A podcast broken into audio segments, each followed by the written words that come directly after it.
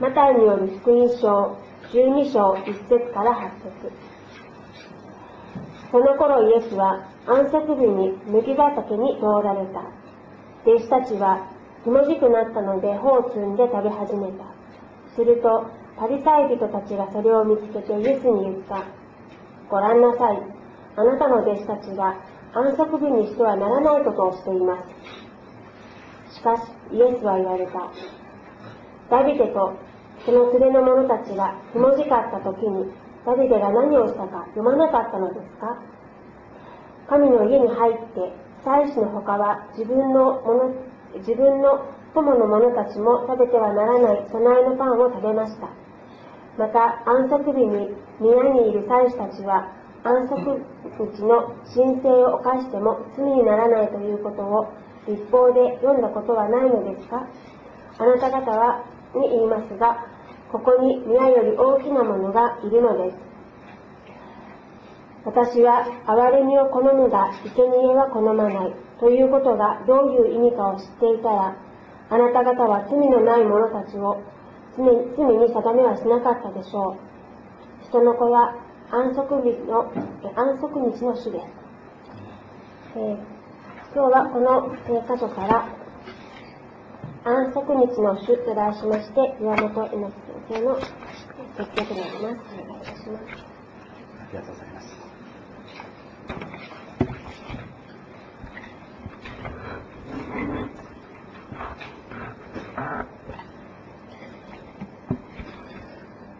聖書の中、新約聖書の中にパリサイ人と呼ばれる人たちが登場しますけれども、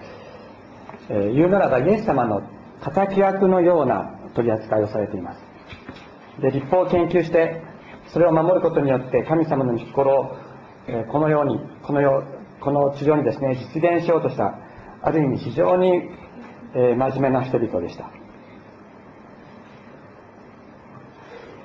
しかしそのことだけに心を向けて、え、立法だけでなく、その他の言い伝えや戒律によって人を縛り、コントロールしようとしていたのが、えー、当時のパリサイ主義。パリサイ人たちの中でも、特にそういうような、えー、立法至上主義というか、えー、人を縛ろうとする、そういうのをパリサイ主義と言いますが、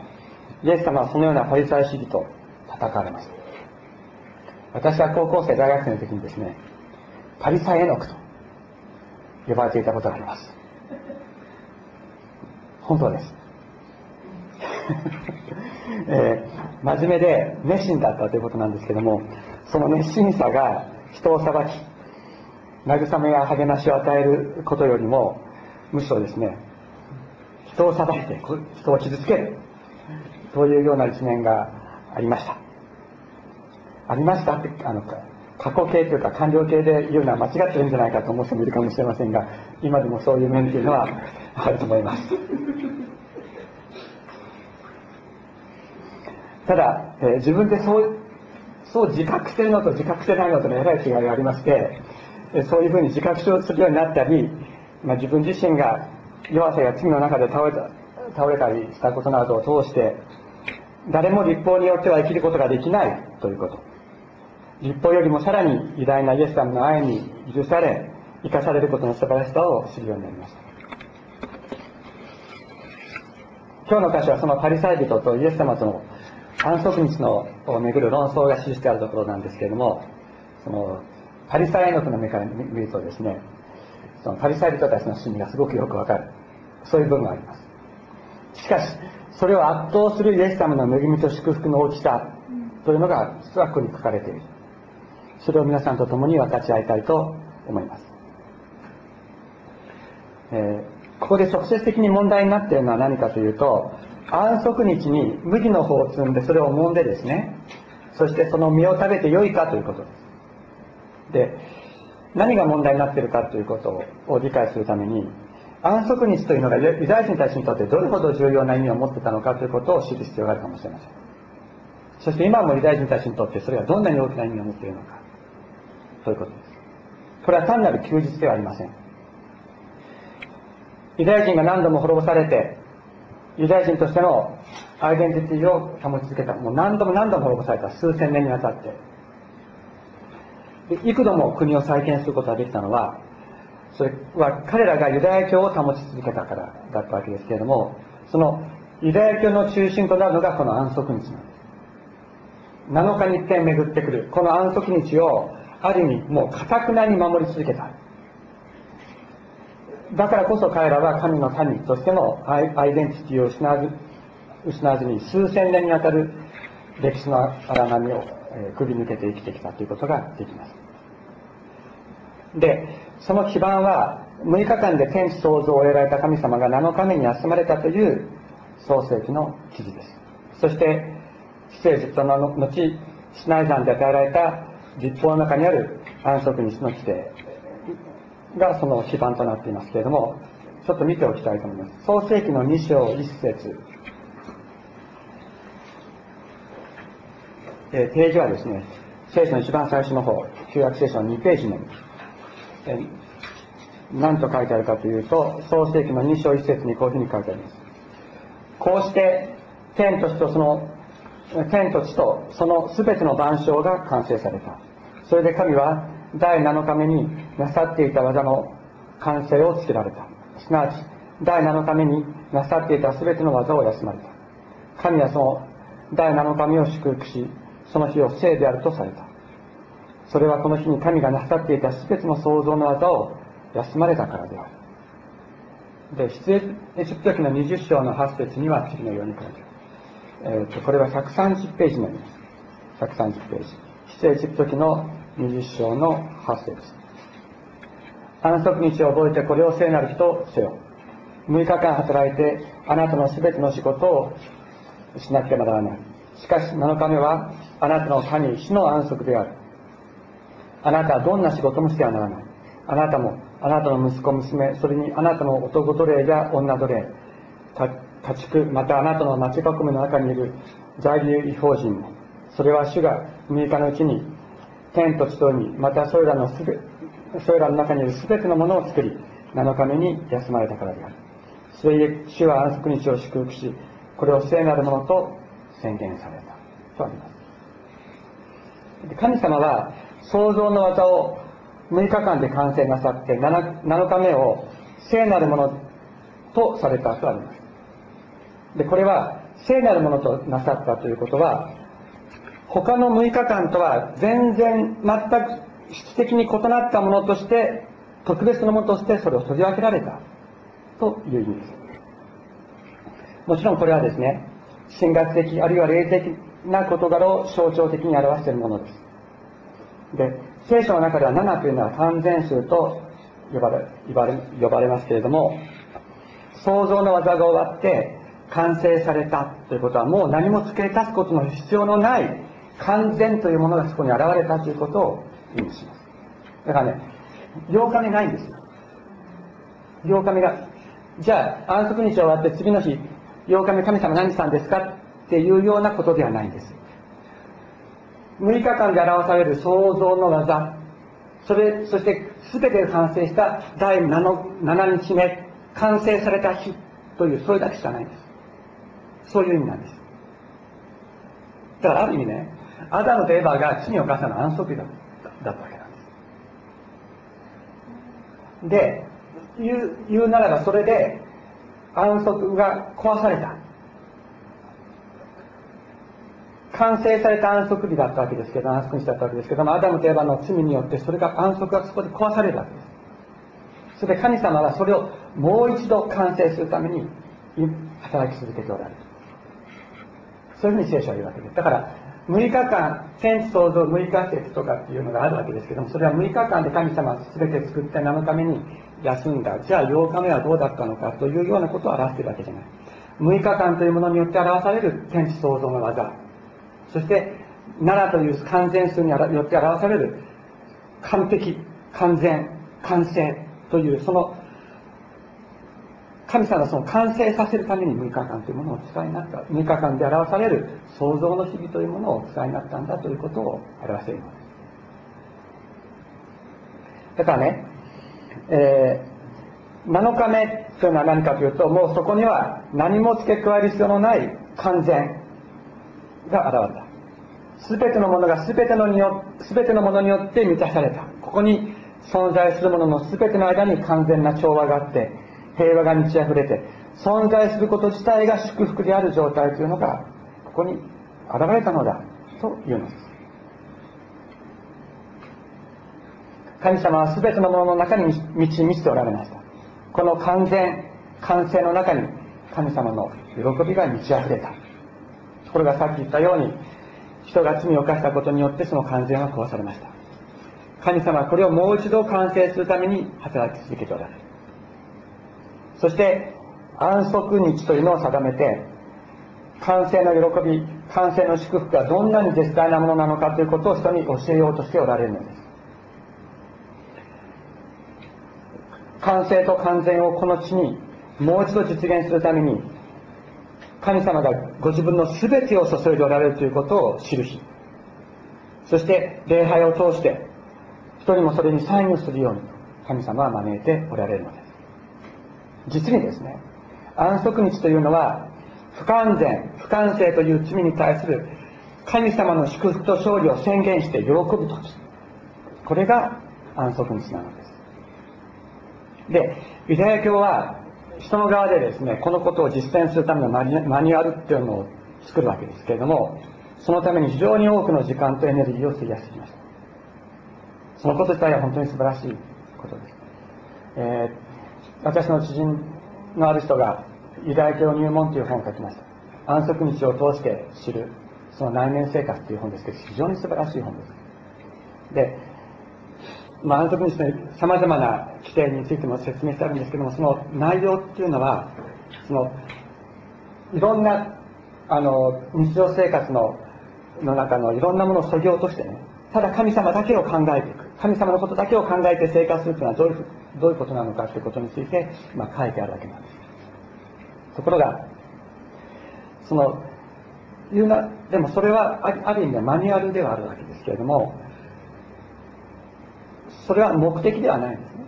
本当は全てのものを完成し全てのものを完全とする神様。その方との交わりを通して私たちが完成されていく。そのことが目的にあるわけですけどもマニュアルを守ることが目的となってしまう。そこにイエス様が、えー、指摘なさった問題があったわけです。例えばですねこの中で安息日にしていいことはどれでしょう？今の今のユダヤ人たちの中でね。聖書を持って礼拝に行く。聖書に書き込みをする。お茶碗を洗う。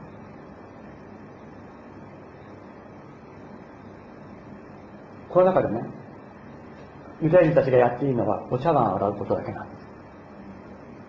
す。不思議でしょ？どうして聖書を持って礼拝に行く？物を運んじゃいけないっていう規定があるからなんです。でユダヤ人たちは礼拝に行く時に手ぶらで行くんです。本当に何にも持たずに。教会っていうか会場に全部用意してあるから。で本を読むことは許されるんですけれどもでも書いちゃいけない。だから聖書に線引っ張っちゃいけないっていうようなことなんかが、まあ、細かく決められていて、まあ、ある意味でそういうふうにあの神様を礼拝する直接的に礼拝すること以外のものを全部こうそぎ取っていくことによってもう残されているのは精神活動だけになる。ある意味。つまり神様のことだけを考えて一日を過ごすためにそういうようなマニュアルを作っている。ということなんです。でマニュアルはあくまでもマニュアルであってそれは目的ではない。しかしそのマニュアルが目的マニュアルを守ることが目的となってしまうところにパリサイパリサイ主義の問題があったわけです、えー、安息日に収穫してはいけないというのもその一つなんですけれども収穫っていうのは労働になります。で安息日には禁止された行為です。しかしもう一方でね立法の中には植えた人が他人の畑に入っていって麦や豚を手で摘んで勝手に食べる権利っていうのは保障されてたんです。お腹すいたね。ああそこにブドウ畑ある。みんな行って食べようかって。お腹いっぱい食べてよかったんです。そういうように植えた人々が他人の畑に入ってもうお腹いっぱい食べる。そういう権利を立法は保障していました。もちろん鎌や籠を持って入っちゃいけないんです。手で取って食べられるだけ食べてよかった。んです植えたものが手で詰めるだけのもので上をしのぐ権利を神様は認めておられる。でイエス様は弟子たちを連れて麦畑を通られたと書いてあります。今日のとこじゃなくて来週のとこなんですけどその9節をちょっと見ます。見てみるとその後イエスは街道に入られたって書いてあるでしょ。この後すぐ街道に入られるわけですということはどういうことかというと礼拝に行く途中だったってことなんです。で朝の礼拝に行く途中に弟子たちはひもじくなったので麦を摘んで食べ始めた。どういう意味かどういう理由かわからないんですけどもおそらく彼らは朝ごはんを食べることができなかったんです。でイエス様は麦畑を通ることで彼らに朝食をお与えになった。ということです。で古代のユダヤ社会は1日2食だったんですね。1日2食だった。ところが安息日だけは3食食べるようにと神様が決めておられたんです。で空腹のまま安息日を過ごすということは完成完全の喜びを完成完全の、まあ、それを喜び祝う安息日にはふさわしくないわけです。お腹すかしたまま過ごすということはね。だから必要が満たされることっていうのがその完成また完全の喜びを祝う安息日を過ごすためには必要なことなんです。ところが弟子たちが麦の方を摘んで、えー、食べ始めたのを見てパリサイ主義者たちが、えー、パリサイ主義者たちがイエス様を非難しました。ご覧なさい。あなたの弟子たちが安息日にしてはならないことをしていますよ、ね、どんなにお腹が空いても安息日に収穫しちゃいけない。立法違反だっていうんです。皆さんどう思いますか？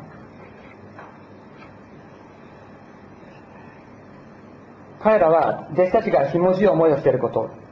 事情で朝食を取ることができなかった。そんなことなんか彼らにとってはどうでもよかった。ということなんです。そこにどんな必要があるのかどんな賭けがあるのかどんな苦しみがあり辛さがありまた痛みがあるかということを彼らは全く見ようとしない。そして彼らと同じ思いになって彼らを理解しようとしない。そこに立法主義立法主義者立法至上主義者の非人間性愛の否定があるのです。それに対してイエス様は旧約聖書の記事を引用してお答えになります。えー、っとですね3節にこう書いてあります。ダビデとその連れの者たちがひもじかった時にダビデが何をしたか読まなかったのですか？彼の家に入って祭司の他は自分も友の者たちも食べてはならない備えのパンを食べました。とあります立法によると神様の前に捧げられたパンこれは安息日ごとにですね12個の和型のパンを作って捧げるわけ。ですで1週間経ってまた次の新しいパンとこう取り替えてそして、えー、祭司たちはそれを食べるわけですけれども祭司だけしか食べることが許されてなかった。ところがサウロ王に命を狙われて逃亡していたダビデは飢えてそして祭司アビメレクのところに行ってその聖別されたパンをくださいと言われです。しかもそれは安息日だった。と聖書を読むと分かります。イエス様の主張はすごくはっきりしてます。ひもじいものが安息日に腹を満たす行為というのは安息日の規定に反しない。むしろ空腹のまま安息日を過ごしてはいけないんだ。人の上人の上を満たすことが神様神様の御心だとイエス様ははっきりおっしゃるわけです。また言われます。5節、えー、安息日に宮にいる祭司たちは安息日の神聖を犯しても罪にならないということを立法で読んだことはないのですか？どういうことかというと神様に仕える祭司たちは日々こう捧げ物をする。わけです動物を殺してそれを焼いて神様に捧げる。その日々の捧げ物の他に安息日のための捧げ物がありました。だから安息日の方が忙しいんです彼らは。安息日に動物の捧げ物をしまた備えのパンを整えました。それはかなりの重労働だったわけですけども安息日にそれを行うことは許された。どうしてかというとそれは安息日が礼拝を捧げる日であって宮の奉仕は礼拝そのものだったから。礼拝のための働き神様に使える働きは労働を禁止する安息日の規定の適用外だったということなんです。そしてイエス様は言われます。ここに神殿よりも偉大なものがいるではないかと。これは神殿よりね偉大なものっていうのはイエス様ご自身のことです。神殿に捧げられた黄金は神殿によって聖別されるという言葉があります。偉大な神殿よりも偉大なものイエス様がイエス様に仕える者たちを性別する神聖なものにするとイエス様はおっしゃっているのです。この神殿よりも偉大なイエス様に仕える弟子たちが安息日の規定の外にある。彼らが神殿よりも偉大なイエス様によって性別される。それは当然のことではないか。と言ってイエス様は弟子たちを擁護される。かばわれるのです。で7節にこう書いてあります。私は荒れみを好むが生贄を好まないということがどういう意味か知っていたらあなた方は罪のない者たちを罪に定めなかったでしょう。人の子は安息日の主ですと。生贄を捧げるっていうのはもうその当時では形式的形式に出してしまって出してしまっていた礼拝です。つまり形式的な神礼拝を意味するのが生贄。始められた時はそうじゃありませんでした。本当に罪の許し神様を賛美するものとして生贄を捧げていましたけれどももう預言者、えー、ホセアという人の時代旧約の時代ですけどもその時代には生贄をさもう生贄さえ捧げてればいいでしょう。神様のことなんか知ろうとしなくても神様がどんなに憐れみに富んだ方かということなんか知ろうとしなくてもただもう生贄さえ捧げてればいいでしょう。というような風潮があった。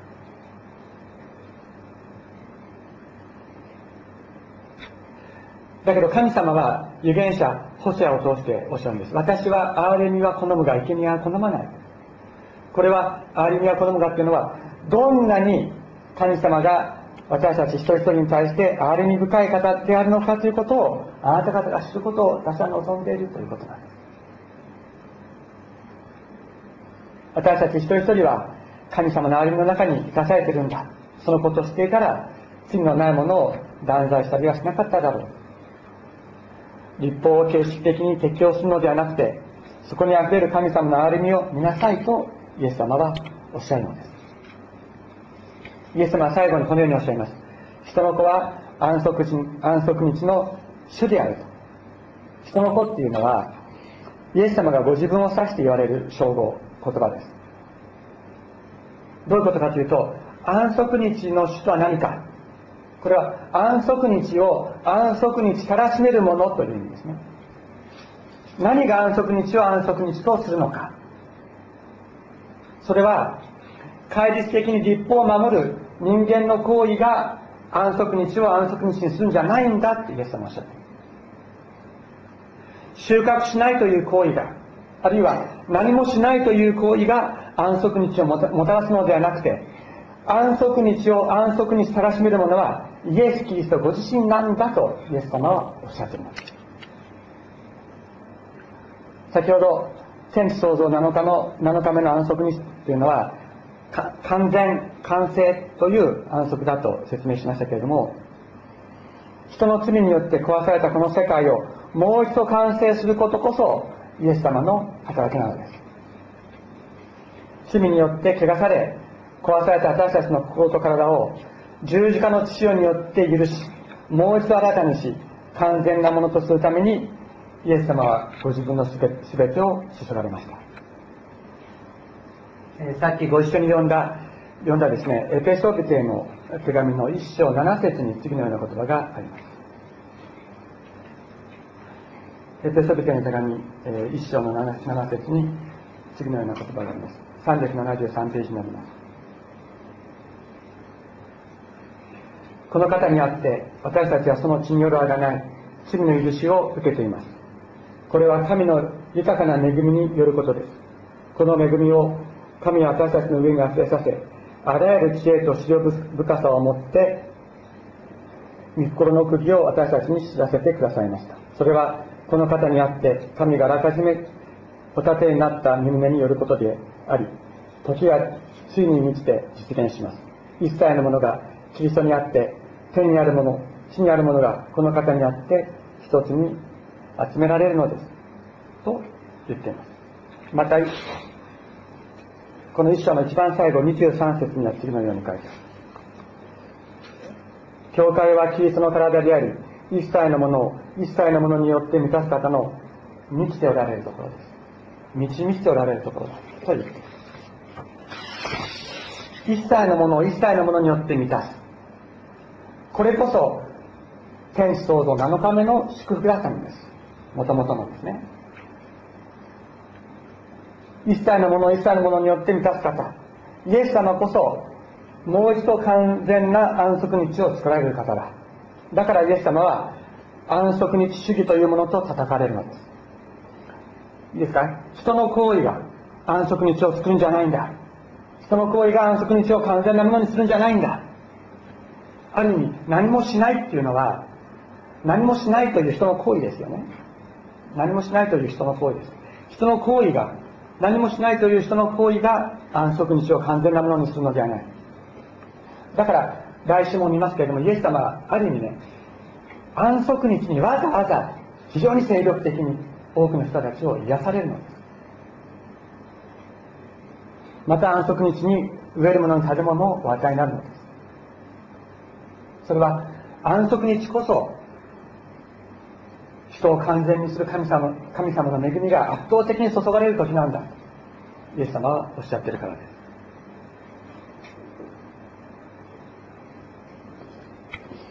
だからね私たちはあの気をつけたいと思います私たちは礼拝を大切にして安息日を大切にしていきたいと思っています。本当に大切なこととして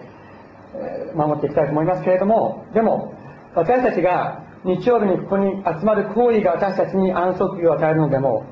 平和と安息を与えるのでもないということは何度言っても言い過ぎることではありません。これ非常に注意して言わなければいけないんですけれども私たち日曜日に集まって礼拝捧げることは大切なことです。だけどその私たちの行為が私たちに安息日を与えるんじゃないんだということです。イエス様がこれを私たちに与えるのです。全人類の罪私の罪あなたの罪を十字架によってあがない平和を実現された方。天にあるもの地にあるもの全てを十字架によって集め父なる神様の前に完全なものとして立たせることができるイエス様が私たちに真の安息真の安息日を与えてくださるのです。この方がもう一度全てのものを完成し完全なものとする安息日の主だからです。安息日というのはもともと金曜日の日没から土曜日の日没までの時間。それが、えー、安息日の時間でした。今のユダヤ人たちはその時間をですね安息日として大切に守っています。一方クリスチャンたちは日曜日を安息日としています。それはイエス様が復活なさったのが日曜日だからなんです。日曜日の礼拝はイエス様の復活を記念し喜び楽しむためのものです。まさに十字架と復活によって全てのものをもう一度完成し全てのものにもう一度完全な安息を与えるイエス様を褒めたたえる日として日曜日はふさわしい日なのです。実に人の子は安息安息日の主であると宣言されたイエス様の十字架の恵みが私たち一人一人の上に注がれますように。罪の中にある古い人がイエス様の十字架によって葬られイエス様の復活によって新しい人としてもう一度完成されますよ。完全なものとされますよ。それを私たち一人一人が自分の体験として経験することができるように共にお祈りをしたいと思います。お祈りをしましょう。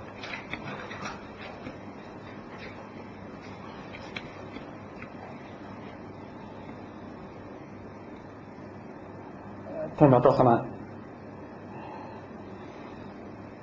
主イエス様あなたの皆を心から褒めたたえます。あなたの十字架の十字架と復活によって今私たちにこのような喜びと感謝にあふれる安息を与えてくださっていることを心からありがとうございます。天のお父様私たちは自分で自分に安息を与えることも平和を与えることも平安に満たされることもできないそういうものでした。主よ今もそうです。しかし主イエス様あなたの十字架と復活によりあなたの御霊の働きによって自分で満たす自分を満たすこともできなかった。私たちが今このようにしてあなたにあって平和を与えられていることを平安を与えられていることをあなたにある安息を与えられていることを本当にありがとうございます。主イエス様どうぞこの喜びこの平安の喜びを私たちのうちにさらに満ち溢れさせあなたにある安息の天のお父様素晴らしさをこの祝福を私たちが本当にますます喜び歌うことができますように導いてください。天のお父様一週間に一度私たちここに集まりますけれどもまたここに集まることができない時も天のお父様あなたが与えてくださる平和と喜び平安の中に安息の中に私たちが本当に力を回復してあなたの喜びの中に生きることができますように導いてください。天のお父様まだこの安息と喜びを知らない多くの人たちがいますけれどもどうぞそのお一人お一人にそれを経験そのお一人お一人がそれを経験することができるようにあなたの祝福を届けてくださいますようにお願いいたします。心から感謝して尊いイエス様のお名前によってお願いいたします。アーメン。